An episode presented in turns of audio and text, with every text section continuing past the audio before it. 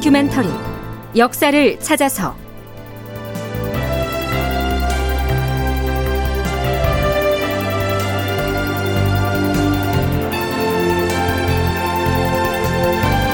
제 984편 일본에 끌려간 포로들은 어찌 되었나? 극본 이상락 연출 최홍준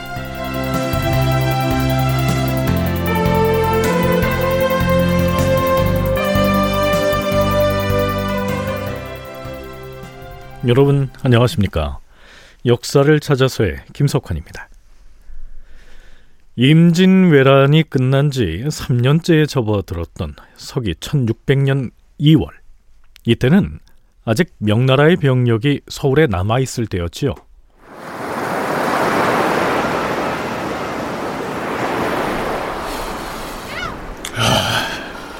드디어 고향 땅을 다시 밟게 되었구나. 자, 모두 배에서 내리자. 우리 집에서는 죽을 줄만 알 텐데 이렇게 살아서 돌아온다니. 날이 올줄 어찌 알았겠어. 전쟁 중에 일본에 끌려갔던 사람 수십 명이 드디어 석방돼서 꿈에 그리던 고국 땅을 밟습니다. 선조실록에선 선조 33년 2월 23일에 일본에 끌려갔다 송환된 사람들이 일본과의 강화와 포로 송환 문제에 대해 고하였다. 울산의 정병, 장번석 등 57명이 일본에서 송환된 것인데 그들은 일본에서 나올 때에 외적 평조신을 만나서 부탁을 받았다고 아뢰었다. 이렇게 쓰고 있습니다. 앞에서 장번석의 신분을 정병이라고 했는데요. 정병은 양인 농민으로서 군인이 된 사람을 일컫습니다. 그가 대마도를 떠나올 때 만났다는 평조시는 일본 이름으로는 야나가와 시게노부인데요. 대마도 도주인 소 요시토모의 가신입니다. 자, 평조시는 장번석을 만나서 무슨 부탁을 했을까요? 먼저 장번석이 이렇게 말하죠. 일본이 우리 조선과 강화를 맺으려고 애를 쓰고 있는데 강화를 하려면 우리나라 사람을 다 송환시켜야만 피차 의심이 없게 될 것이다. 조선과의 강화를 성사시키려고 지난해 6월에 사신을 보냈었는데 오래도록 가부간 회답이 없으니 이것은 무슨 연유인가? 일본과의 강화는 조선에서 결단하는 것이 아니고 반드시 중국에 물어서 하는 것이다. 지금 우리가 그대들을 왜 본국으로 송환해 주는지 아는가? 오로지 강화를 위해서인 것이다. 만일 4월이나 5월 이전까지 회답이 오지 않으면 곡식이 있는 7, 8월 사이에 다시 대군을 출동시켜서 조선을 불의에 습격하게 될 것이다. 그렇게 되면 조선 백성은 하나도 살아남지 못하게 될 것이다. 강화에 대한 간절한 희망과 더불어 협박성 발언까지 해가면서 억류돼 있던 57명의 포로를 석방해서 돌려보낸 것이죠. 일본 측에서 조선과의 강화 협상을 요구하는 차원에서 순순히 포로를 풀어준 경우라고 하겠는데요. 자, 그럼 여기서 잠깐 7년 전쟁의 전 기간을 통해서 일본으로 끌려갔던 포로들은 그 규모가 얼마나 됐을까요? 그리고 조선으로 돌아온 포로들의 수는 또 얼마나 됐을까요? 서강대 기승범 교수의 얘기 들어보시죠. 학자들이 연구해 놓은 걸 보면은 대체로 5만에서 6만 정도가 살아있는 채 포로로 끌려갔다. 이렇게 학계에서는 거의 별로 이견이 없어요. 그러니까 한 5, 6만 정도고 다음에 사료에 보이는 세환대 온 숫자, 돌아온 숫자, 요것이 한 6천에서 7천 정도. 그렇게 우리가 통계 잡은 게 있습니다. 그러면 그러니까 돌아온 숫자는 6천 몇백 명, 한 6, 7천 명인 건 기록이 있는 건데 어, 후대로 가면은 기록이 없을 수도 있겠죠. 그렇지만 기록이 없는 경우에는 숫자가 그렇게 많지는 않았겠죠. 그러니까 실록이나 어떤 관찰사서에 기록이 없다고 보는데 그런 걸 감안해도 한 7천 명 정도가 돌아왔다고 보면 한 10에서 한 15% 사이 10명이 갔으면 뭐 한두 명, 그 정도가 돌아왔다고 보고 있죠. 끌려간 포로가 5, 6만에 이르는데 그 중에서 조선으로 돌아온 포로의 수가 겨우 10% 수준에 불과했다고 하니까 좀 놀랍지 않습니까?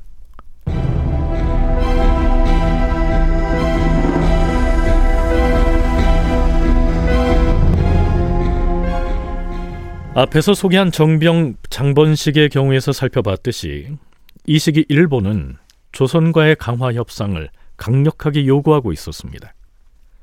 협상에 응하기만 하면 조선인 포로를 석방하겠다는 의사를 여러 통로로 전해오지요. 서기 1600년 2월 24일치 선조실록을 보면요. 일본 당국은 일부 포로를 조선에 돌려보내면서 그들로 하여금 명나라 군문 형계에게 보내는 편지를 지참하게 합니다. 일본의 인질로 잡혀 있는 조선 백성들이 명나라군 대장에게 보내는 글인 것이죠. 이런 내용입니다.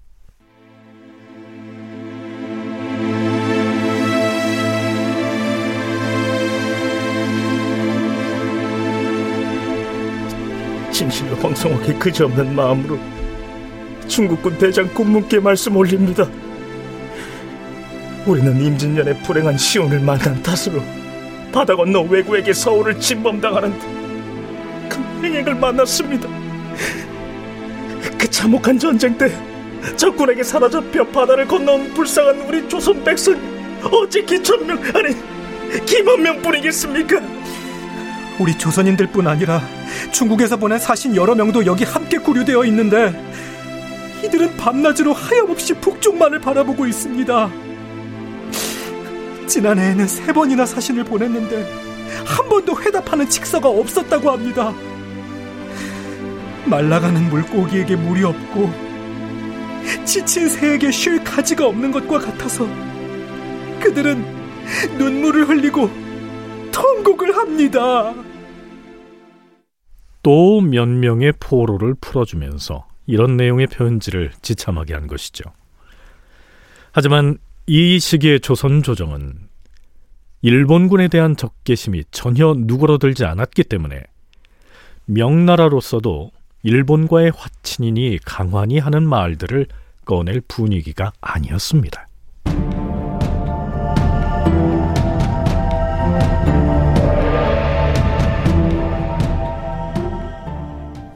일본의 포로로 잡혀간 조선 사람 중에서 가장 고위 관리를 꼽으라면 단연 형조 좌랑을 지낸 강항이겠죠.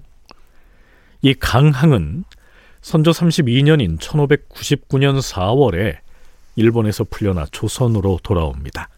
근데 돌아오자마자 그가 국왕인 선조에게 올린 장문의 상소문이 이 선조실록에 실려 있습니다. 이 상소문은 이렇게 시작되죠.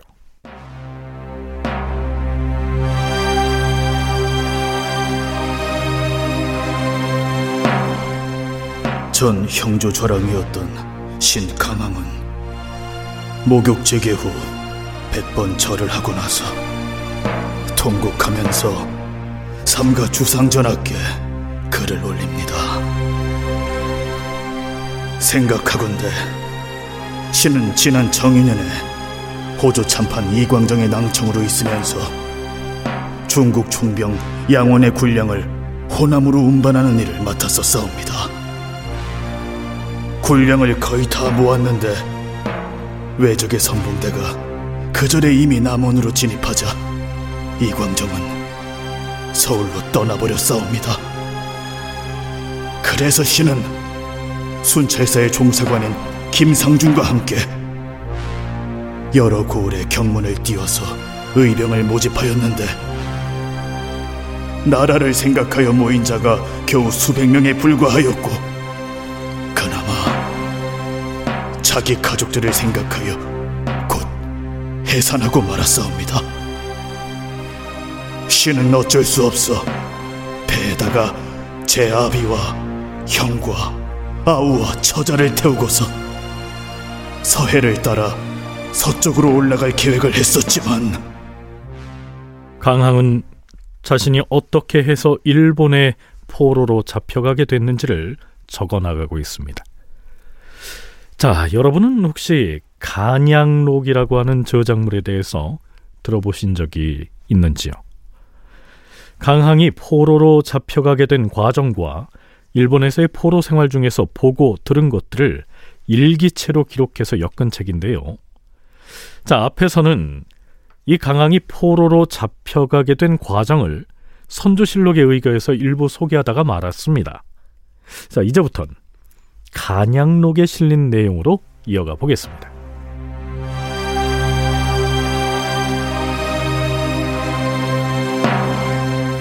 9월 14일 외적은 이미 영광군을 불지르고 산과 바다를 샅샅이 뒤져 사람들을 마구 찔러 죽였다. 나는 늦은 밤에 배를 탔다. 9월 20일 해상에서 왜군 선박 천여 척이 이미 우수영에 당도했으므로 통제사는 중과 부적으로 전략상 바다를 따라 서쪽으로 올라갔다는 소식을 들었다. 9월 23일 대낮에 당주에서 또다시 논잠포로 향했다. 아버지께서 행여나 논잠포에 계신가 해서였다. 이때 안개 속에서 괴이한 배 한 척이 문득 나타나 손살같이 달려왔다. 사공이 놀라 외선이라고 외쳤다. 나는 순간 포로가 될 위기를 벗어날 길이 없다고 생각했다.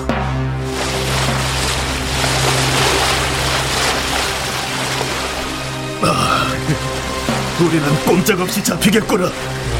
외놈들한테 포로로 잡힐 바엔 차라리 목숨을 버리겠다.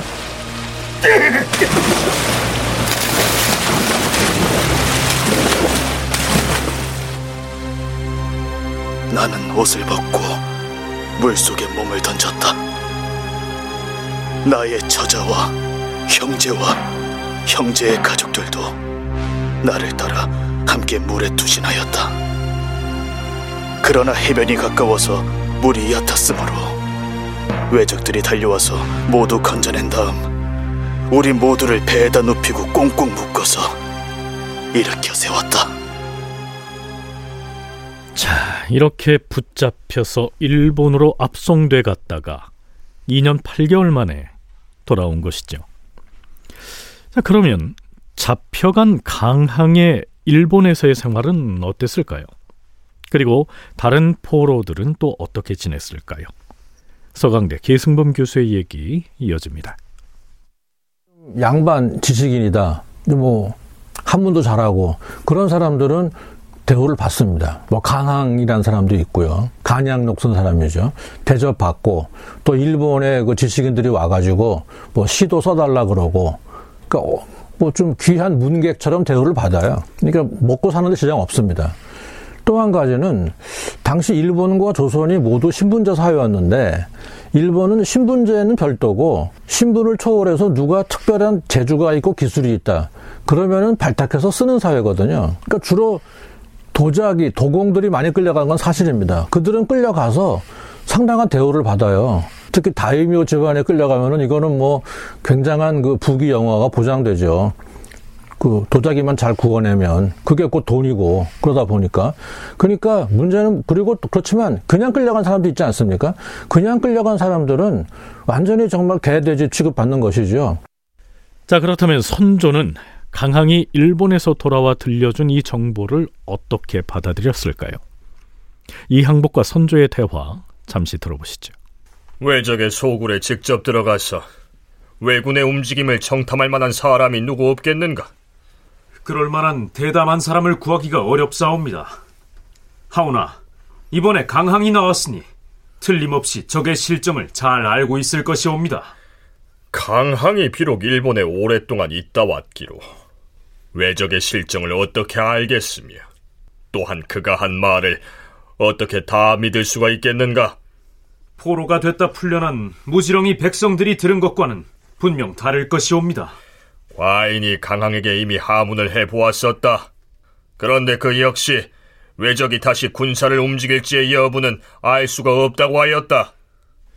이때까지도 선조는 일본군이 다시 쳐들어올지 모른다는 우려 때문에 잔뜩 긴장을 하고 있었으니 포로 송환이나 강화 협상은 그 다음 다음의 문제였죠.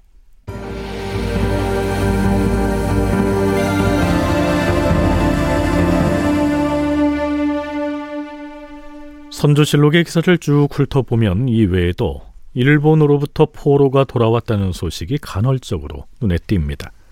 그중엔 망망대해를 조각배에 의지해서 천신만고 끝에 탈출해온 사람도 있고요. 일본 당국에서 강화를 요청하면서 돌려보낸 사례도 있습니다. 하지만 그 인원이 많진 않았죠. 총신대 송웅섭 교수의 얘기입니다.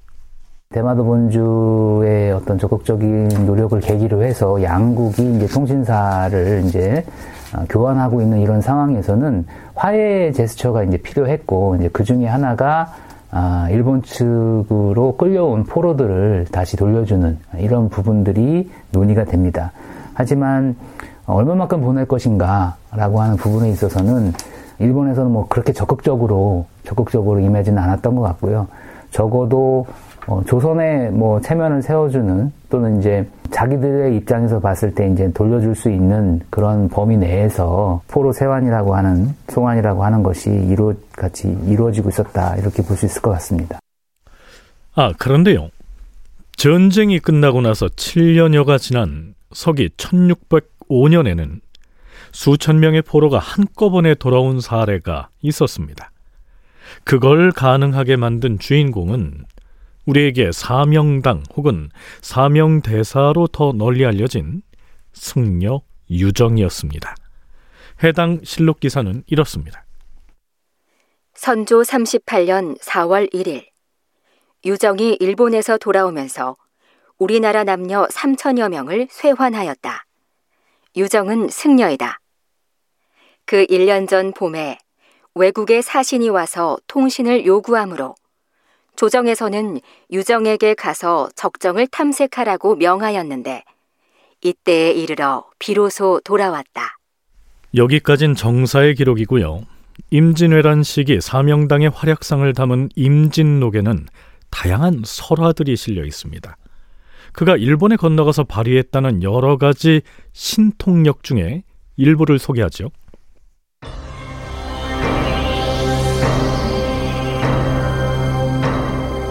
외왕은 사명당을 큰 무쇠운막에 가둔 다음 숯불을 피워 무쇠막을 달구었다. 대여 죽이려고 했던 것이다. 그러자 사명당은 얼음 빙자를 천장에 써붙이고 도수를 부렸다.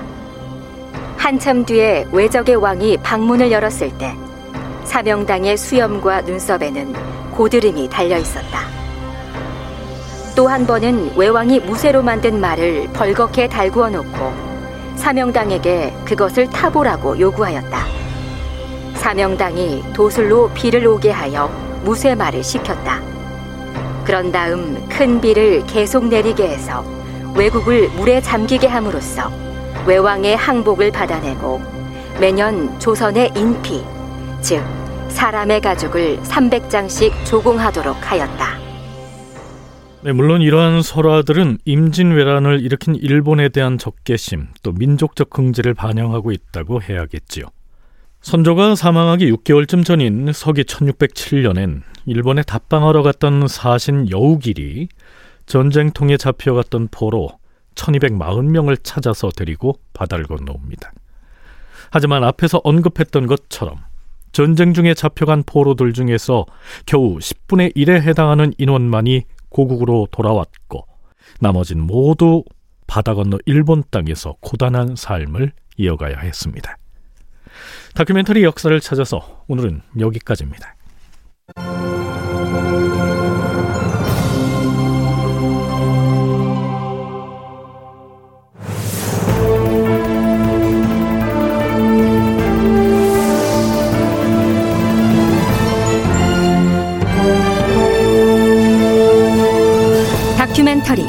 역사를 찾아서 제 984편 일본에 끌려간 포로들은 어찌 되었나 이상락 극본 최홍준 연출로 보내드렸습니다.